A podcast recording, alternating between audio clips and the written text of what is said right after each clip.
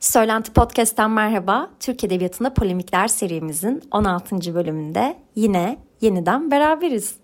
Arkadaşlar neredeyse 5000 dinleyiciye ulaşmışız ve hiç haber vermiyorsunuz. Gerçekten işsel yolculuğunuzda size eşlik etmeme izin verdiğiniz için çok teşekkür ederim. Umarım iyi bir yol arkadaşı olabiliyorumdur size. Umarım bölümleri keyifle dinliyorsunuzdur.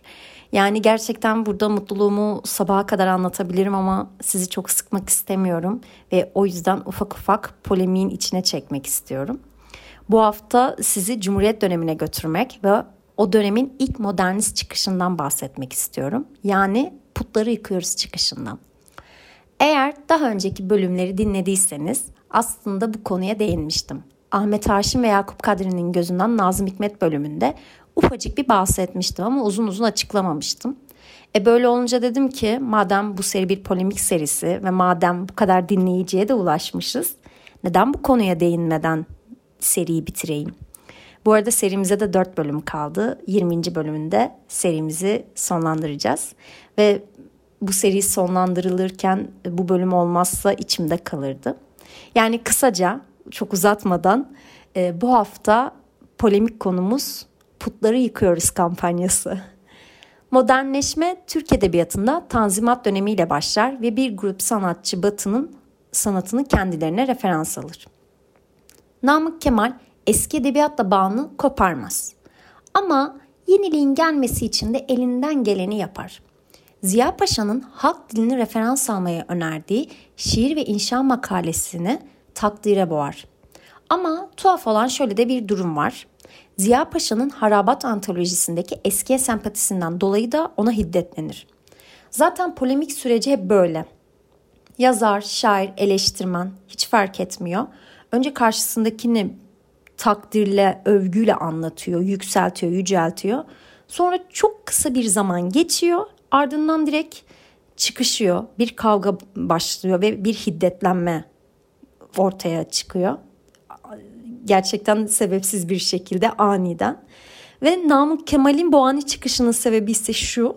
İnsan ile hayat arasında bir ilişki kuramamış eski edebiyatı diriltmeye çalıştığını düşünür Ziya Paşa'nın.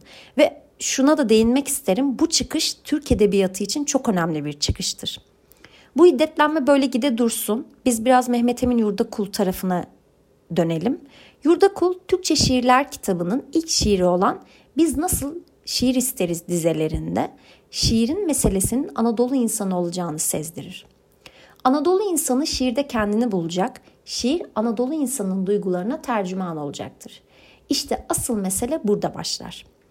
1929'da böyle düşünen şairlerden biri Resimli Ay'da Putları Yıkıyoruz kampanyası başlatır ve bir meydan okuma gerçekleştirir. Bu hepimizin yakından bildiği ve tanıdığı Nazım Hikmet'tir. Nazım 19 yaşında henüz Rusya'ya gitmeden Alemdar gazetesinin açtığı bir yarışmada geleneksel anlayışla kimseyi rahatsız etmeyen yumuşak dilli bir şiiriyle boy gösterir. Bu şiir kişisel arzusu için atılganlık çerçevesinde olsa da aşılmak istenen meseleyi de güzel bir şekilde yansıtır. Ayrıca bu yıllar önemli yıllardır. Anadolu'da Kurtuluş Savaşı'nın başladığı, İstanbul'un işgal altında kaldığı yıllar. Ve Nazım böyle bir ortamda nanemolla bir uslubun para etmeyeceğinde farkındadır. 1 Ocak 1921'de üç şair arkadaşıyla beraber kurtuluş mücadelesine katılmak isteyen Nazım, burada karşılaştığı yoksulluk, gerilik, çaresizlik tablosu karşısında sanat eserlerinde sesinin yükseltmesi gerektiğinin farkına varır. Tam bu sıralarda Bolu'ya öğretmen olarak görevlendirilir. Bolu'da Türk Ocağı'nın açılış töreninde Kırk Haramilerinin Esiri adlı şiirini okur. Şiirinde emperyalist devletleri kırk haramilere benzetir. Ardından 16 Mart şiiriyle İstanbul'u işgal eden İngilizlere Adalı Haydut diye seslenir. Böylece milli mücadelede Nazım da yerini almış olur. Fakat Anadolu macerası çok fazla uzun sürmez ve çocukluk arkadaşı şair Vala Nurettin ile Sovyetler Birliği'ne sürüklenir. Moskova Nazım'ın hayatının pek çok noktasında olduğu gibi şairlik hayatında da önemli bir dönüm noktasıdır. Bunun ilk somut örneğini Açların Göz Bebekleri şiiriyle gösterir. Rusya ona edebiyatı nasıl şekillendirmek istediği konusunda çok büyük bir ilham kaynağı olur. Bu Rusya macerası 1928'de sona erer ve Nazım İstanbul'a dönüş yapar. Fakat Nazım için hayat o kadar kolay olmaz. Çaldığı kapılar yüzüne kapanır. Kimse ona iş vermez. Tam bu noktada çocukluk arkadaşı Vala Nurettin devreye girer ve Zekeriya Sertel'e gider. Zekeriya Sertel'den Nazım'ı Resimli Ay'da işe alması için ricada bulunur. Ve Nazım Resimli Ay dergisinde işe başlar. Yavaş yavaş dergide hak ettiği yere ulaşan Nazım, imzasız şair ismiyle şiirlerini, Orhan Süleyman isimlerini kullanarak da yazılarını yazar. Nazım'ın resimli ayda yazdığı yazı ve şiirler ve bunun yanında 835 satır kitabı edebiyat dünyasına bomba gibi düşer. Çünkü içerik, dil alışılmışın dışındadır. Şiirlerinin pek çoğu benimsediği ideolojiye hizmet eder niteliktedir. Dönemin pek çok yazar ve şairi Nazım'dan övgüyle bahsederken kimileri de onu eleştiri yağmuruna tutar. Böyle bir içeriği kabul etmezler. Edebiyatta böyle bir şey olmamalı diye hayıflanırlar. Geçtiğimiz bölümlerde Peyami Safa ile Nazım çekişmesinden uzun uzun bahsetmiştim. İşte tam o kavga, o büyük çekişme olmadan az bir zaman önce Peyami Safa Nazım'dan büyük övgülerle bahseder. Hatta o kadar büyük övgülerle bahseder ki şiirlerini Namık Kemal'in şiirlerinin kaldığı yerden devamı olarak görür. Nazım ortamın nabzından da güç alarak Zekeriya Sertel ile ortaklaşa bir karar alır ve Resimli Ay'ın 1929 Haziran sayısında Putları Yıkıyoruz kampanyası başlatır.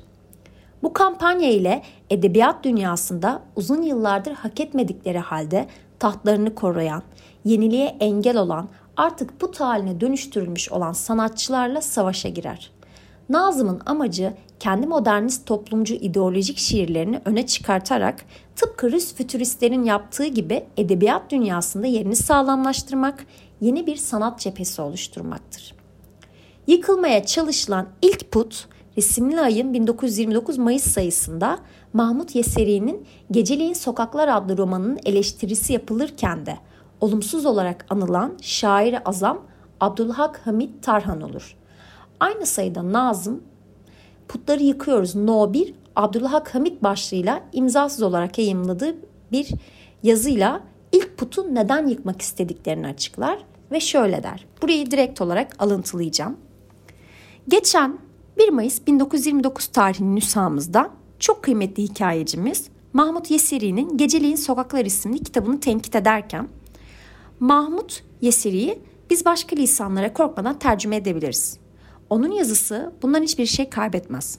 Halbuki dahi azam Abdülhak Hamit Bey de dahil olmak üzere kaç yazıcımız böyle bir imtihandan geçebilir? Böyle bir imtihandan diyorum çünkü bir yazıcı için en büyük imtihan her lisanda aşağı yukarı aynı kuvveti muhafaza edecek kadar mahalli ve beynel milal olmasıdır. Dahi azamın en kuvvetli yazısını başka bir dile çevirin. Bakın nasıl sırıtır. Başka bir dile bile değil. Hatta bugün konuştuğumuz Türkçe'ye tercüme edin. Bakın dahinin dehası nasıl sabun köpüğü gibi dağılıveriyor demiştir.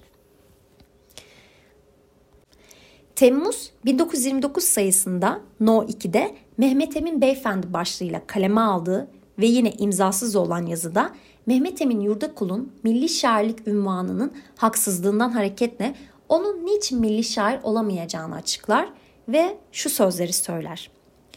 Mehmet Emin Bey milli şair değildir. Milli şair olmanın hiçbir vasfını haiz değildir. Evvela Türk şairi olarak gösterilen bu yazıcı Türkçe yazmaz. Şiirlerinin lisanı ne Türkçedir ne Osmanlıca. Uydurma, hiçbir sınıf, tabaka ve ferdin konuşamadığı suni bir lisandır. Zira Arap, Acem kelimeleri, Arap, Acem terkipleri istimal etmemek, yalnız Türkçe kelimeler kullanmak, Türkçe yazı yazıyorum demek için kafi değildir. Mesela hangi Türk tür gerdanla urgan kemet urdurur mısrası Türkçe değildir. Sanki bu mısrayı Harbi-i Umumi içinde bir Alman müşteriki Almanca olarak kaleme aldıktan sonra Türkçe'ye tercüme etmiştir. Bu kampanyaya Yakup Kadri ve Hamdullah Süpi Bey de dahil edilecekti. Fakat çok fazla ve oldukça sert tepkiler aldığı için sadece Abdülhak Hamit ve Mehmet Emin ile sınırlı kaldı. Yani bu yazılan iki yazıdan sonra bir daha yazı yazılamadı. Yakup Kadri önceleri Nazım'a övgüler yağdırırken bu durumdan ötürü artık Nazım'ın karşısında yer almaya başladı. Ve buna Ahmet Haşim de dahil oldu. Nazım onların söylediği iğneleyici sözlere cevap şiiriyle yanıt verdi.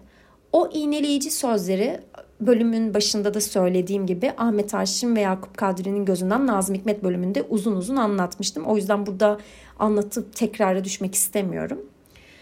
Daha sonrasında Ahmet Haşim şairler gülünebilir bir estetik meselesi adlı yazılar yayımladı ve Nazım bunlara da yanıt olarak Cevap 2 adlı yergisini yayımladı.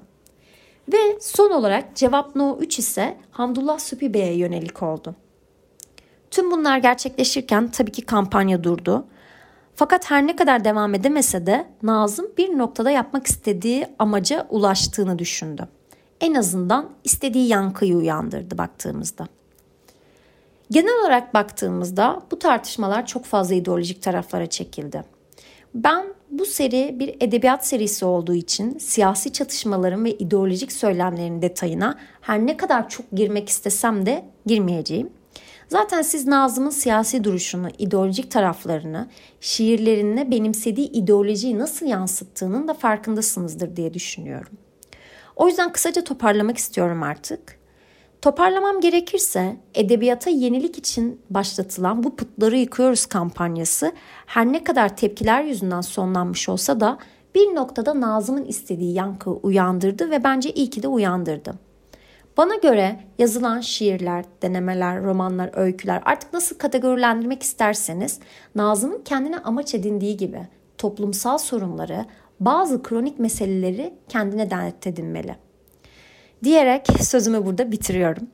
Beni buraya kadar sabırla dinlediğiniz için de çok teşekkür ederim. Ve yeniden bu kadar çok dinleyiciye ulaşmış olduğumuz için size yeniden çok teşekkür ediyoruz söylenti adına. Başka bölümlerde yeniden görüşmek dileğiyle o zaman. Şimdilik hoşçakalın.